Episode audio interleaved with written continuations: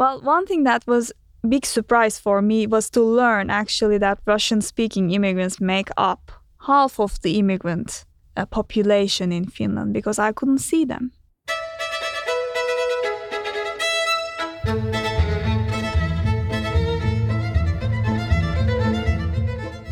Yli 77 000. Niin monta venäjää äidinkielenään puhuvaa ihmistä on Suomessa – se on enemmän kuin Lappeenrannassa tai Hämeenlinnassa tai vaikka Rovaniemellä on asukkaita. Venäjänkieliset on ylivoimaisesti Suomen suurin vieraskielisten maahanmuuttajien ryhmä. Heitä on yli puolet enemmän kuin virolaisia.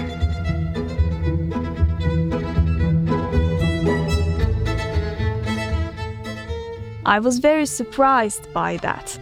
And then I realized that they are actually a group that is, in a sense, somehow integrated to the society. And maybe it was also possible for them to be integrated.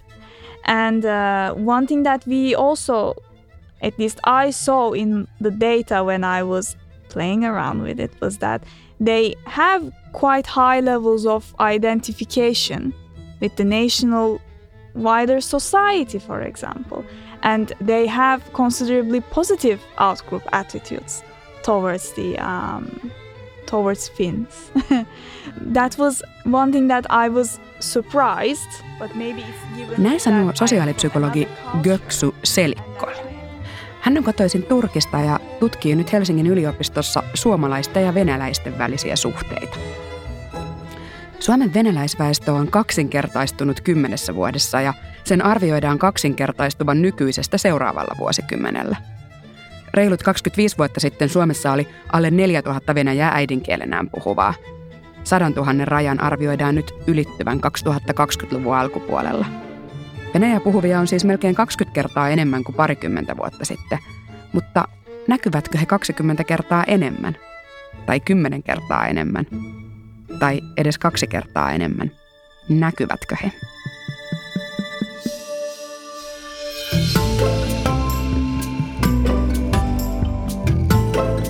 Minä olen Veera Luomaaho ja tämä on Koneen säätiön Uusi naapuri podcast.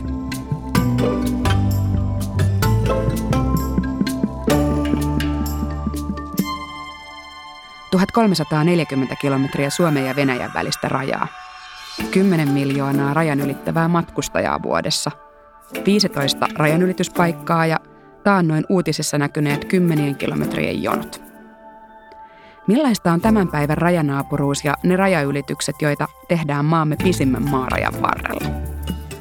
Koneen lähinaapurit teemahaku järjestettiin syyskuussa 2016. Siinä haluttiin kysyä tutkimuksen keinoin, millaisia ulottuvuuksia esimerkiksi Suomen ja Venäjän naapuruudella tänä päivänä on. Tässä sopuprojektissa avautuu mun mielestä tosi kiinnostavalla tavalla – moni eri tasoja liittyen maahanmuuttoon. Ja siitä me voidaan tarkastella sitä, että, että miten asenteet esimerkiksi ihan niin kuin tälle yksilöiden tasollakin ja, ja yksilöiden väliselläkin tasolla, niin tavallaan miten ne on muovautunut historiallisten ja, ja kulttuuristen tavallaan ilmiöiden ja, ja kehityskulkujen kautta, koska meillä on nämä kolme erilaista kontekstia, että venäläinen vähemmistö on tosi erilaisessa asemassa Suomessa ja Virossa ja sitten taas Norjassa. Se historia on erilainen ja myöskin ehkä sitten ne on maahanmuuttokonteksteina voi olla vähän erilaisia. Näin sanoo sosiaalipsykologi Emma Nortio. Hän tekee Göksu Selikkolin kanssa tutkimusta samassa koneen säätiön rahoittamassa professori Inga Jasinskajalahden työryhmän hankkeessa – Hanke tutkii vastavuoroista glokaalia naapuruutta ja venäläisiä naapureita Suomessa, Virossa ja Norjassa. Glokaalilla tarkoitetaan, että paikalliset tapahtumat ja ihmisten väliset suhteet arjessa on erottamattomasti kietoutuneet yhteen suurten globaalien ilmiöiden kanssa. Erilaiset kulttuurit samaan aikaan sekoittuu toisiinsa, mutta toisaalta taas erot tulee entistä näkyvämmiksi.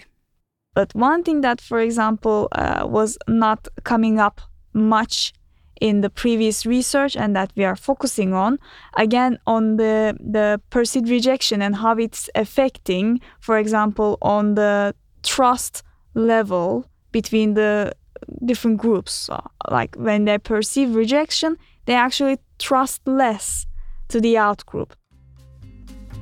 And when we say that, actually it makes sense, but there wasn't many research on this before. So it was a very like um, is a new thing to add to the intergroup relations area.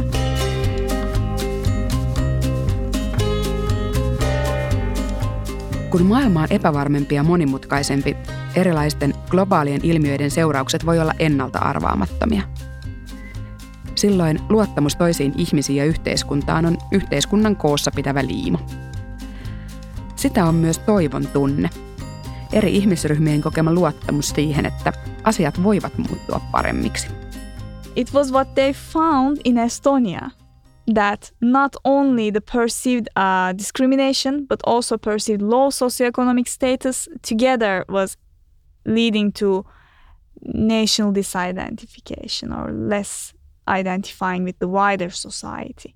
But for Finland, it was only the perceived rejection that led to, to less identifying. So the socioeconomic status did not matter.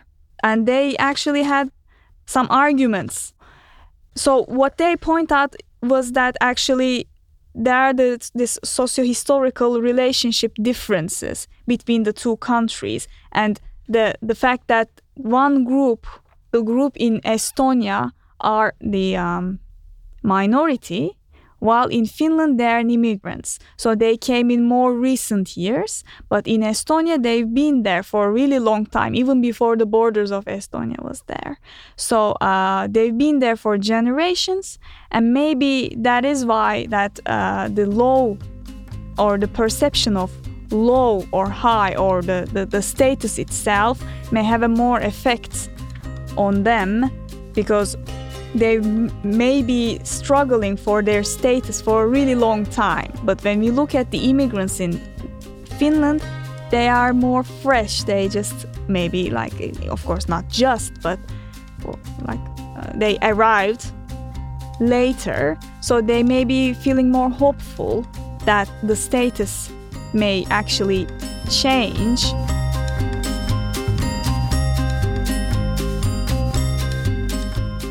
Myös pietarilainen tutkija Elena Nikirova on mukana koneensäätiön rahoittamassa tutkimushankkeessa. Se tutkii naapurisuhteita Suomen ja Venäjän pitkällä rajalla ja suomalaisten ja venäläisten suhteita Venäjällä ja venäläisen vähemmistön ja suomalaisten suhteita Suomessa.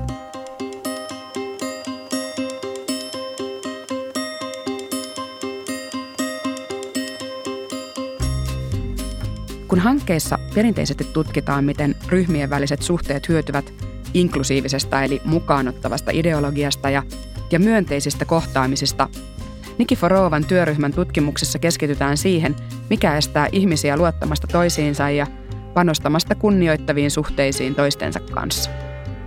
Samasta aiheesta puhuu Göksu Selikkola.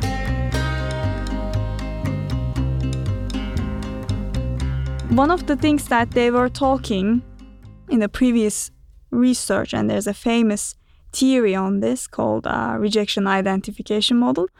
And in that model, they suggest that when an immigrant or when a member of a disadvantaged group perceives rejection, this makes them feel more identified with their ethnic group or based on what they were rejected the disadvantaged group. And that actually prevents them from the negative effects of the feelings of discrimination, such as low self esteem, stress, and all sorts of psychological effects. But when we look at another model that was uh, actually found and suggested by Inga Jasinskaya-Lahti, the project leader, uh, which is called rejection disidentification model. And in there, they suggested that when this disadvantaged group member feels a rejection from the society, that may also make them feel actually less identified with the national wider group.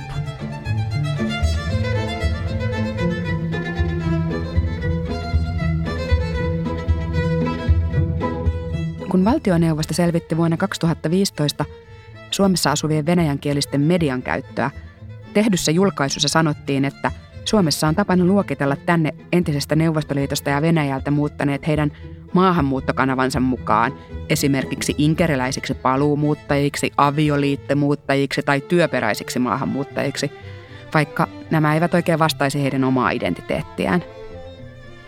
Täällä asuvia venäjänkielisiä jaetaan puhekielissä vanhoihin ja uusiin, täällä jo pitkään olleeseen vähemmistöön ja vastatulleisiin.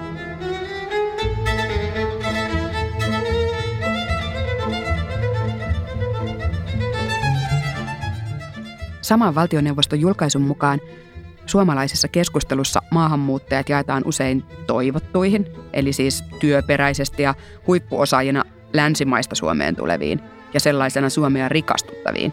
Ja sitten taas ei-toivottuihin, eli humanitaarisin perustein etniskulttuurisesti suomalaisista eroavia ja niin edelleen, Suomen valtiota rasittaviin ryhmiin. Tällaisissa arkipuheen hierarkioissa venäjänkieliset tänne muuttaneet etsivät paikkaansa – hyvän venäläisen maahanmuuttajan paikkaa.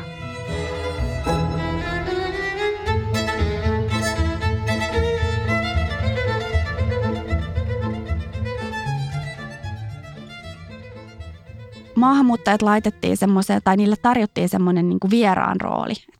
Puhe oli sellaista, että, että maahanmuuttajien pitää olla, koska he asuu täällä Suomessa ja Suomi on suomalaisten maa, niin suomalaisilla on oikeus tavallaan asettaa tietynlaisia vaatimuksia ja ohjata maahanmuuttajia, että miten täällä kuuluu olla.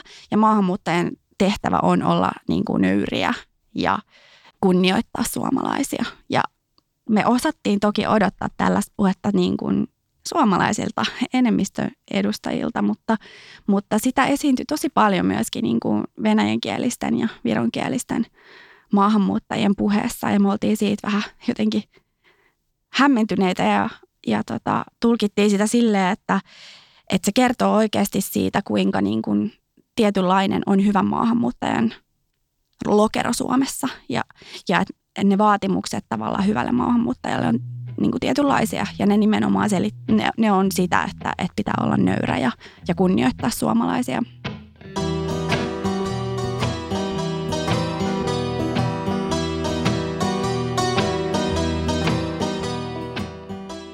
Takia venäläisten puheessa sitten korostuu nöyryys ja kunnioittaminen ja maassa maan tavalla oleminen ja, ja se, että täällä pitää olla vieraana suomalaisille ja hyvänä maahanmuuttajana?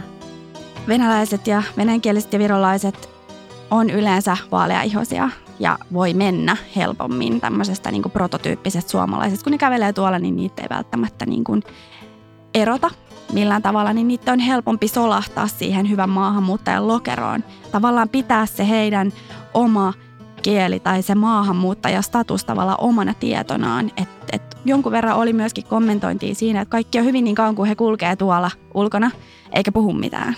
Mutta sitten kun vastaa vaikka puhelimeen, kun kaveri soittaa ja alkaa puhua venäjää, niin sitten heti niin kuin kulmakarvat saattaa vähän värähtää kanssakulkijoilla ja niin kuin kiinnitetään enemmän huomiota, että ai toi onkin venäläinen. Ja, että tavallaan että se, se, että sä oot niin kuin varsinkin tuolla niin kuin julkisessa tilassa mahdollisimman huomaamaton ja jotenkin meet niiden suomalaisten tapojen mukaan, niin se on helpompaa, jos sä niin kuin, oot tietenkin vaaleaihoinen, et erotu ulkonäöltä ja sitten sä saat myöskin olla rauhassa. Samalla tavalla kun keskusteluissa määritellään, millainen on hyvä maahanmuuttaja tai hyvä venäläinen maahanmuuttaja, keskustelussa määritellään myös suomalaisuutta. Ensinnäkin lähtökohtaisia meidän tutkimuksessa on, että tarkastelemalla ihmisten puhetta me oikeastaan tarkastellaan meidän kulttuuria. Ja, ja se, miten ihmiset puhuu näistä asioista, niin tekee näkyväksi niitä jaettuja käsityksiä, mitä meillä on liittyen maahanmuuttajiin –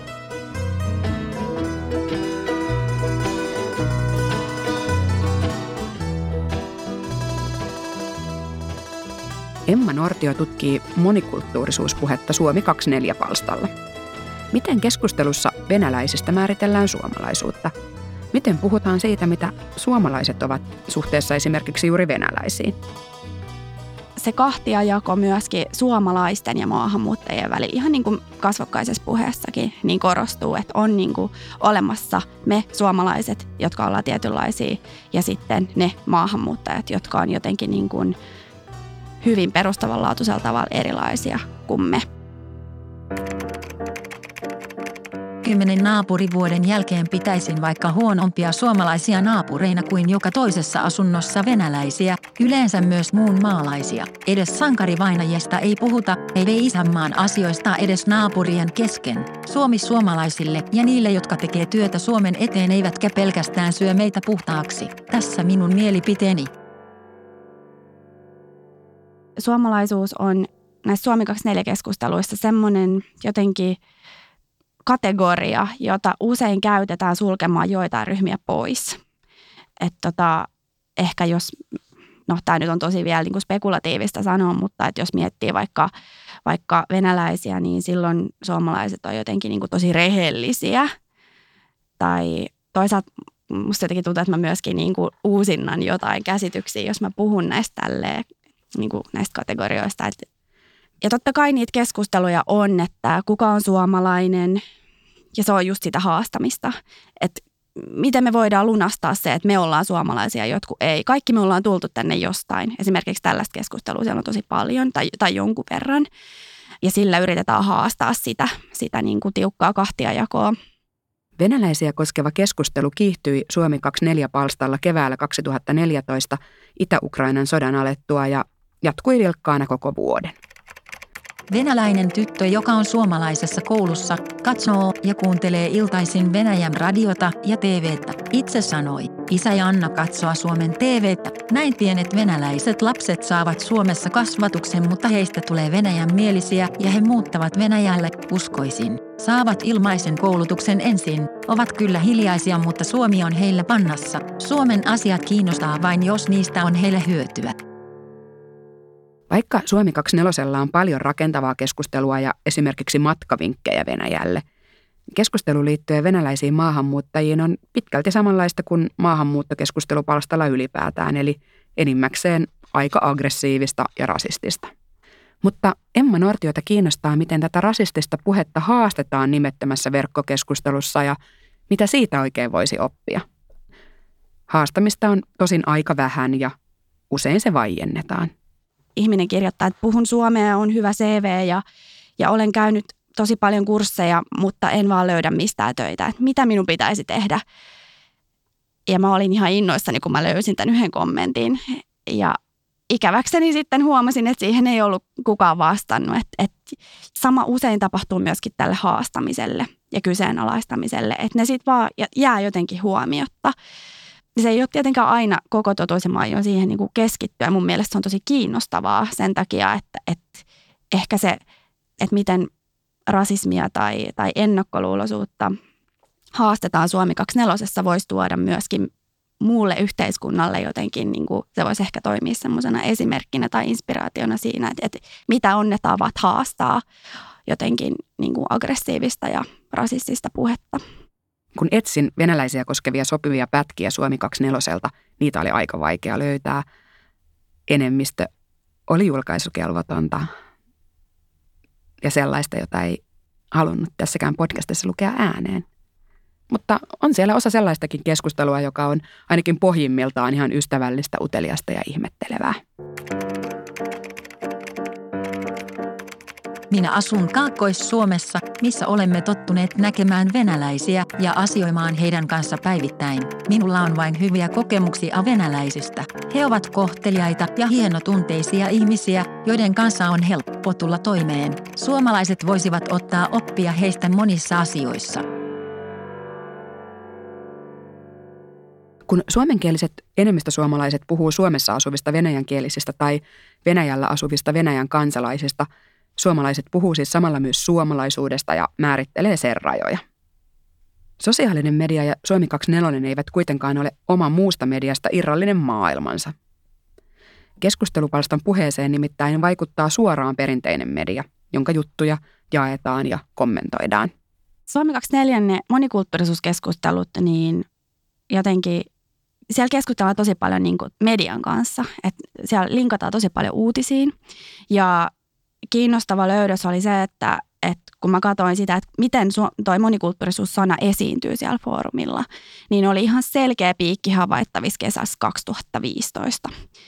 Ja se oli, mä sitten katsoin muillakin sanoilla ja huomasin, että se ei ollut mikään yleinen trendi Suomi 24 keskusteluissa, vaan se oli nimenomaan toi sana ja se aihe ja, ja se sitten tietysti selittyi osittain turvapaikanhakijoiden lisääntyneellä määrällä ja sitten Olli Immosen Facebook-postauksella, jossa hän nosti nimenomaan tämän monikulttuurisuus-sanan keskustelun keskiöön.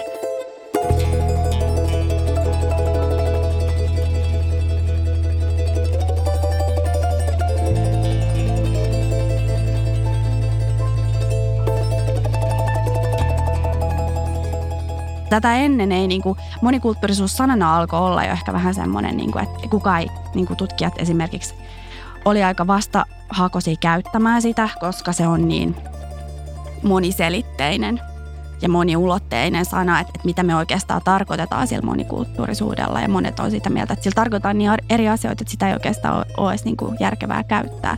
Mutta sitten se jotenkin silloin kesällä 2015 nousi yleisen keskustelun aiheeksi ja se myöskin kirvoitti keskustelu Suomi 24 nimenomaan siitä, että mitä monikulttuurisuus tarkoittaa ja mitä on monikulttuurinen Suomi. Halutaanko me, että Suomi on monikulttuurinen?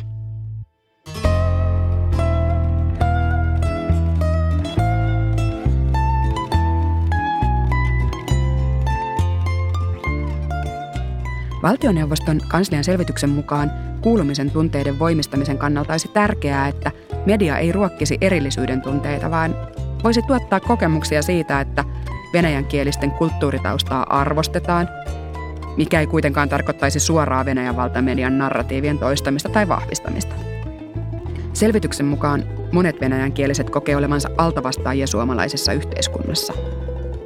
Tutkija Göksu Selikkol kertoo, että Tutkimusten mukaan tunne altavastaajan asemasta voi estää kykyä muuttaa asemaansa ja muuttaa yhteiskuntaa. It is very interesting because there's this strong connection between the more you identify with the wider society, the more you feel like you're a part of the society. And in that case, this struggle becomes real when you're a part of the society. If you're not a part of it, then there's nothing to fight for because no status, nothing. So, in order for even the minorities to be able to raise their voice on behalf of their group or themselves or any group that is existing in the society, to show that the situation of themselves is illegitimate or the system should change or engage in any social protests, they have to have some certain amount of identification with the context that this is actually possible. Mutta palataan vielä niihin numeroihin. Venäjää puhuvia on siis Suomessa melkein 20 kertaa enemmän kuin parikymmentä vuotta sitten. Mutta onko täällä tiloja, joissa ihmiset voisivat puhua rakentavasti siitä, mitä nämä uudet naapuruudet meille oikein tarkoittavat? Näin sanoo Emma Nortio. Ensinnäkin mä luulen, että se, että maahanmuuttokeskustelu Suomi 24 on niin leimallisen aggressiivista, johtuu siitä, että meillä on tasan yksi puhetapa sille.